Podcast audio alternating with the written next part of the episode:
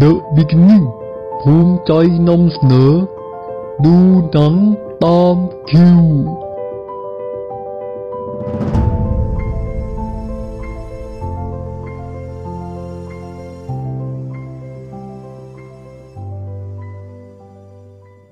ภาพยนตร์มิวสิควลหนึ่งในมนต์เสน่ห์ของภาพยนตร์ที่มีมาอย่างยาวนาน อาทิเช่น Singing in the Rain Mary Poppins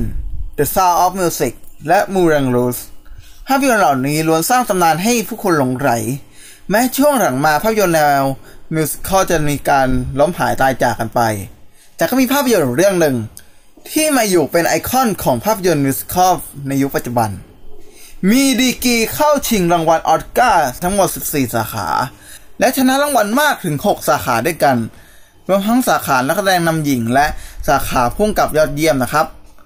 ภาพยนตร์เรื่องนี้เป็นผลงานกำกับของเดเมียนชาเซลล์ ผู้กำกับมากพรสวรรค์ผู้ฝากผลงานคุณภาพอย่าง Whiplash และ First Man แต่ในวันนี้วันที่ 25 เมษายน วันนั้นคือ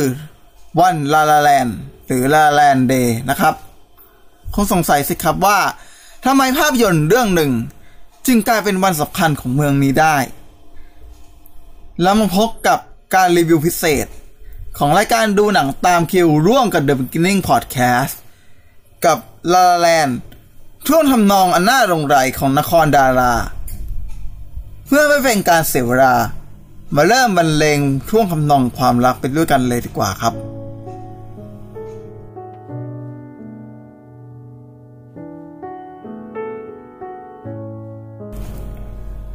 ภาพยนตร์เรื่อง La La Land มีเรื่องราวเกี่ยวกับการตามล่าหาความฝันของคู่หนุ่มสาวคู่หนึ่ง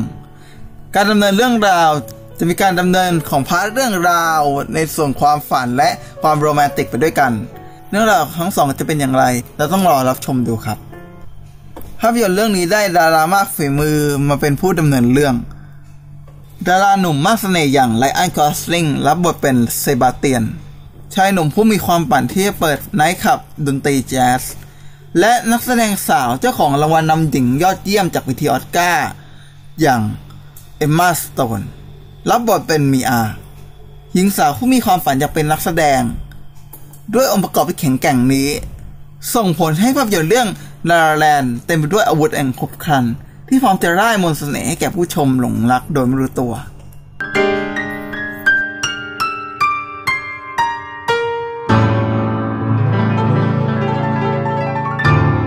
แล้วละความรู้สึกหลังรับชมภาพยนตร์นะครับ ผมบอกเลยว่า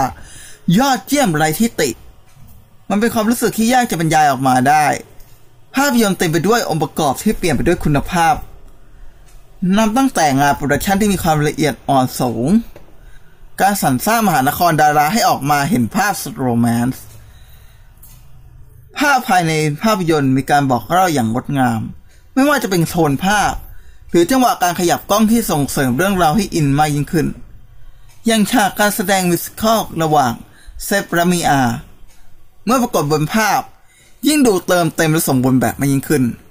จังหวะและช่วงทำนองออกแบบมาจนเราอยากเที่จะตามรอยภาพยนตร์ และอยากเที่จะเต้นตามทั้งคู่ไปครับ มั่นใจเลยว่า หากภาพยนตร์มีการเข้าฉายในช่วงปี 2019 หรือ 2020 จะต้องมีคนนำมาสร้างเป็นไวรัลภายใน TikTok อย่างแน่นอน เราคงจะได้เห็นลาแรนชาเรนเป็นแน่ ในส่วนของนักแสดงบอกเลยครับว่าทั้งสองนักแสดงล้วนถ่ายทอดความรู้สึกและอารมณ์ของตัวละครออกมาได้อย่างมีชีวิตชีวาและเหมือนกับมีชีวิตจริง การพัฒนาการอย่างเห็นได้ชัดภายในเรื่อง ตั้งแต่วินาทีแรกที่ตัวละครปรากฏตัวขึ้นบนจอ ด้วยการพัฒนาของตัวละครเหล่านี้ ต้องคมตนนักแสดงเป็นอย่างมากเลยครับ โดยเพราะเอมมาสโตนผู้รับบทเป็นมีอาเธอสามารถเฉิดฉายและสร้างความน่าจดจำที่ยากจะลืมเลือนได้ อย่างฉากการขายฝีมือการแสดงของเธอ คงหนีไม่พ้นฉากการขับร้องเพลงออดิชั่นหรือ The Fool Who Dreams ฉากนี้นับเป็นฉากที่สะกดใจคนดูได้อย่างอยู่หมัดผู้ชมจะไม่สามารถละสายตาจากเธอได้เลยแม้แต่น้อย หากเรามาสังเกตดู จะพบว่าเธอมีปฏิกิริยาที่ค่อนข้างเป็นธรรมชาติ เราไม่กำลังดูการแสดงของนักแสดงสาว แต่เรากำลังดูชีวิตของมีอาอยู่นั่นเอง นอกเหนือจากนางเอกที่ดึงความสนใจไปแล้ว ฝั่งนักแสดงนำชายอย่างไรอันกอสลิงเขาสามารถรับบทเป็นเซบาสเตียนได้อย่างไรข้อกังขา ด้วยการซ้อมเปียโนเป็นเวลาสองชั่วโมงต่อวันเป็นเวลานานกว่าสามเดือน นั่นทำให้ดนตรีประกอบภายในเรื่องยิ่งมีความพิเศษมากขึ้นไปอีก การนำเสนอท่วงทำนองสุดโรแมนต์ที่ถ่ายทอดออกมาผ่านนักแสดงนำเอง ทุกเสียงเปียโนที่บรรเลงโดยเซบาสเตียน นั่นแหละไลออนกอร์ริงเป็นคนเล่นเอง นี่เป็นมนต์เสน่ห์หนึ่งที่ทำให้ตัวละครนักดนตรีหนุ่มยิ่งน่าหลงไหลมากยิ่งขึ้น ส่งผลให้เคมีคู่พานางยิ่งน่าหลงไหลมากขึ้นไปอีก จากที่น่าสนใจในการฉากที่น่าสนใจในการแสดงห้วงอารมณ์ของเซบาสเตียน ฉากที่เราแนะนำคือฉากที่เขาเล่นเพลง Mia and Sebastian's Theme เรียกว่าแม้เราอาจจะไม่ spark joy กับตัวละครในช่วงแรก แต่เมื่อแต่หลังจากที่เราได้เห็นการบรรเลงท่วงทำนองของเปียโนไป คุณจะตกหลุมรักตัวละครเซบาสเตียนโดยไม่รู้ตัวครับ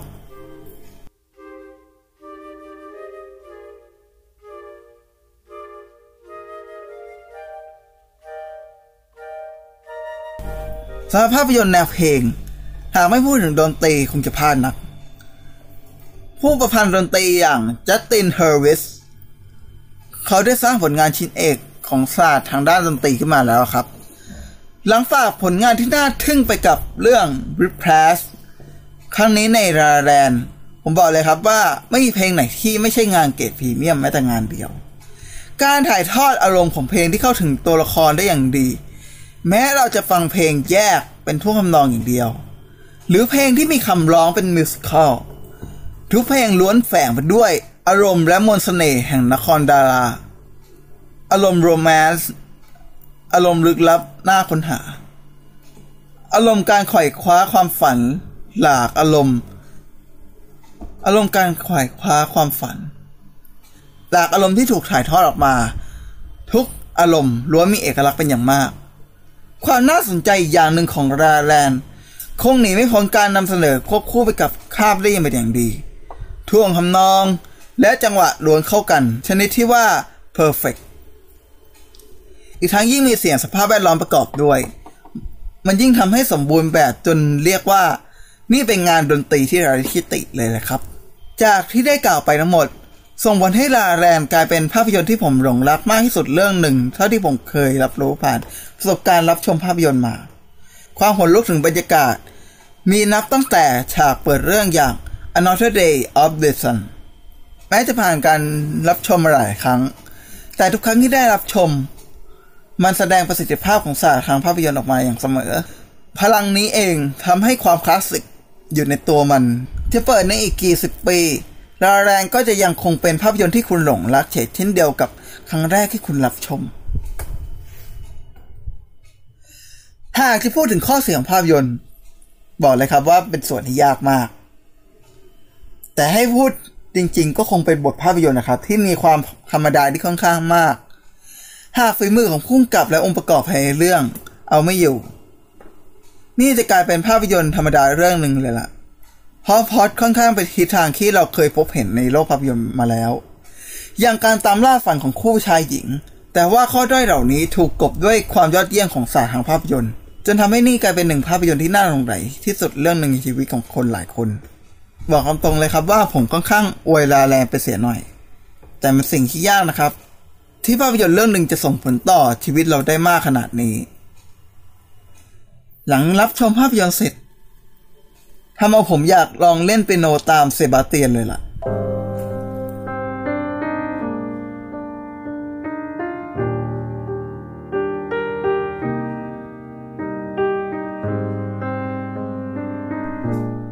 สรุป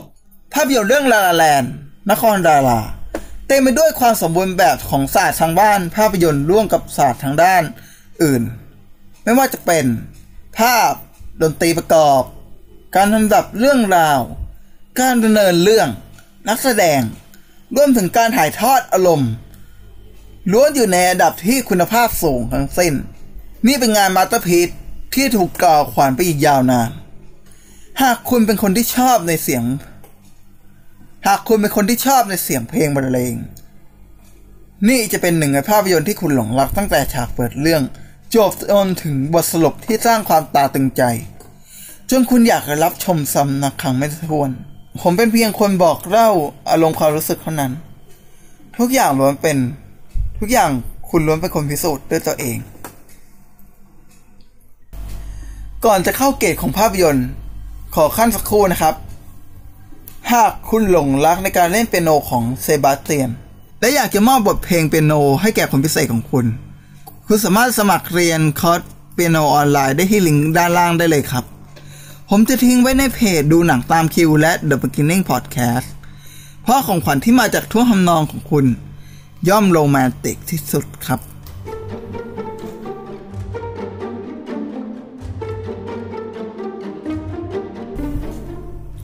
เกร็ดของภาพยนตร์เรื่อง La La Land หนึ่งในตอนแรก Justin Hurwitz มีการบันทึกเสียงเปียโนครั้งแรกไปแล้ว โดยใช้ Randy Kerber ผู้เล่นเปียโนประกอบให้แก่เรื่องไททานิกและ Forrest Gump เป็นผู้บรรเลงเปียโนในช่วงการเตรียมงานสร้าง แต่ว่าตัว Ryan Gosling เอง ได้ฝึกซ้อมเปียโนอย่างหนักในการใช้เวลาสองชั่วโมงต่อวันในการฝึกซ้อมเปียโน เป็นเวลารวมทั้งหมด 3 เดือน เมื่อถึงเวลาถ่ายทำเอง ตัว Ryan Gosling ได้สวมบทบาทของเซบาสเตียนได้อย่างสมบูรณ์แบบ เสียงเปียโนภายในเรื่องทั้งหมดเป็นเสียงของเขา ทุกฉากไม่มีการใช้มือของคนอื่น เล่นเปียโนแทน หรือใช้ CGI ทั้งสิ้น 2. ฉากการออดิชั่นของมิอาที่ทางทีมงานคัดเลือกมีการรับโทรศัพท์ หรือขัดจังหวะต่างๆ นานา ฉากนี้ได้รับแรงบันดาลใจมาจากประสบการณ์การทดสอบบทของ Ryan Gosling 3. ในฉากเพลงออดิชั่นหรือ The Fools Who Dream ตัว Emma Stone เมื่อถึงเวลาแสดงจริง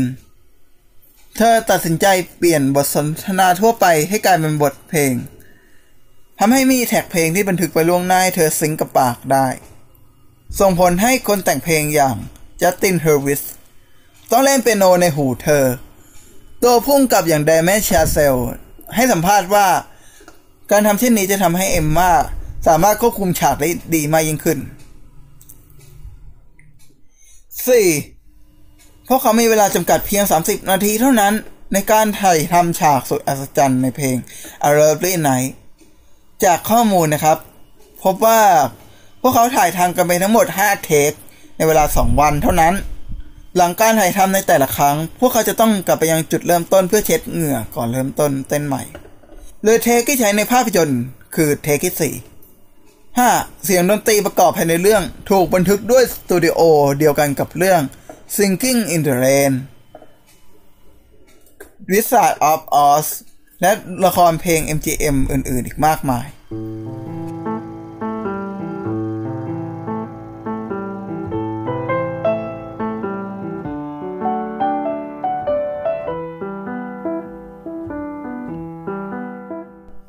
People love what other people are passionate about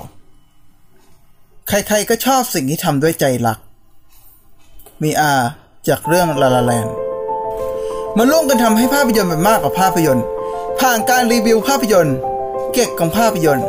และเรื่องราวอื่นอีกมากมายดำเนินรายการโดยคิวจากเพจหนังสุดอินดี้ ดูหนังตามคิวร่วมกับ The Beginning Podcast กับรายการดูหนังตามคิว หากชอบ อย่าลืมกดไลค์กดแชร์หรือกดติดตาม แล้วมาแลกเปลี่ยนความคิดเห็นกันได้นะครับ เรื่องต่อไปจะเป็นอะไรนั้นรอติดตามด้วยนะครับสำหรับวันนี้ก็ สวัสดีครับ